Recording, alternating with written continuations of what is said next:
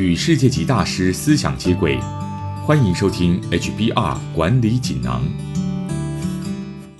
各位听众好，我是这个单元的转述师周振宇。今天跟大家谈的主题是数位转型成功的五大关键。内容摘自二零一九年八月号《哈佛商业评论》全球繁体中文版的封面故事。许多企业认为，数位转型需要彻底破坏原有的事业。对技术进行庞大的新投资，完全从实体转向虚拟通路，或是收购科技新创公司等等。当然，在某些情况下，数位转型确实会进行这种大改革。但现在常见的数位转型，指的是采取一些渐进的步骤，用更好的方式为顾客提供更好的服务。八月号《哈佛商业评论》这篇文章中。指出了一般人对数位转型的五大迷思。迷思一：想要数位转型，需彻底破坏既有的价值主张。事实却是，通常是运用数位工具，以更好的方式满足顾客的需求。其实，大部分顾客的需求大致与过去的需求雷同，重点是要找到适合的数位工具，以及满足哪些需求的最佳方法。迷思二。数位将取代实体，事实却是两者应该要兼备。其实许多案例都显示，最好的营运方式就是进行虚实整合，善用实体和数位的优势。不只是零售业者，这个趋势也出现在许多其他需要面对消费者的企业里。实体门市有助于业者与顾客建立情感关系，而数位，尤其是人工智慧，有助于业者更理解顾客的需求。过去，企业大多专注在开发产品，而不够关心顾客。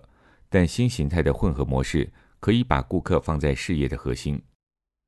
迷思三：数位转型需要收购新创公司，事实却是数位需要保护新创公司。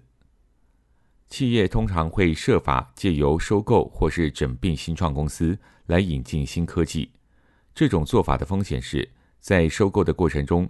有可能摧毁新创公司的文化，新创公司初创时期的人才也有可能因为理念不同而离开。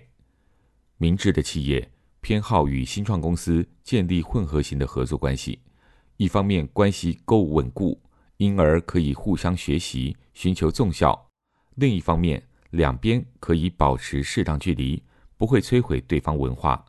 因此，这些企业即使拥有新创公司，但容许他们以半独立的方式营运。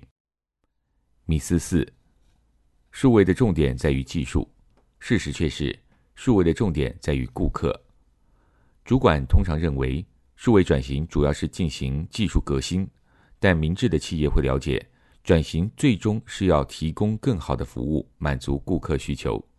无论是透过更有效的营运作业、大量客制化，还是研发新产品，数位化。能够将之前各自独立的行动串联起来，以达到顾客需求。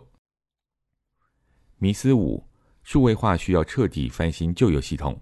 事实却是，数位化的过程通常是渐进式衔接。数位转型或许最终需要彻底替换后台的旧系统，但是如果一开始就全面翻新资讯系统，那会带来极高的风险。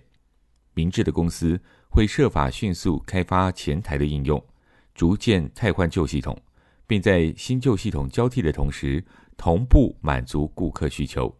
等到新系统能完全整合所有功能，再让旧系统功成身退。以上摘自《哈佛商业评论》全球繁体中文版，主题为“数位转型成功的五大关键”，在于去除数位转型的五大迷思。这五个迷思分别是：第一，数位转型需要彻底破坏既有的价值主张。第二，数位将取代实体。第三，数位转型需要收购新公司。第四，数位的重点在于技术。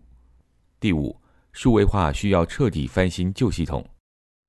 只要破除这五个错误认知，将大大提高企业数位转型的成功几率。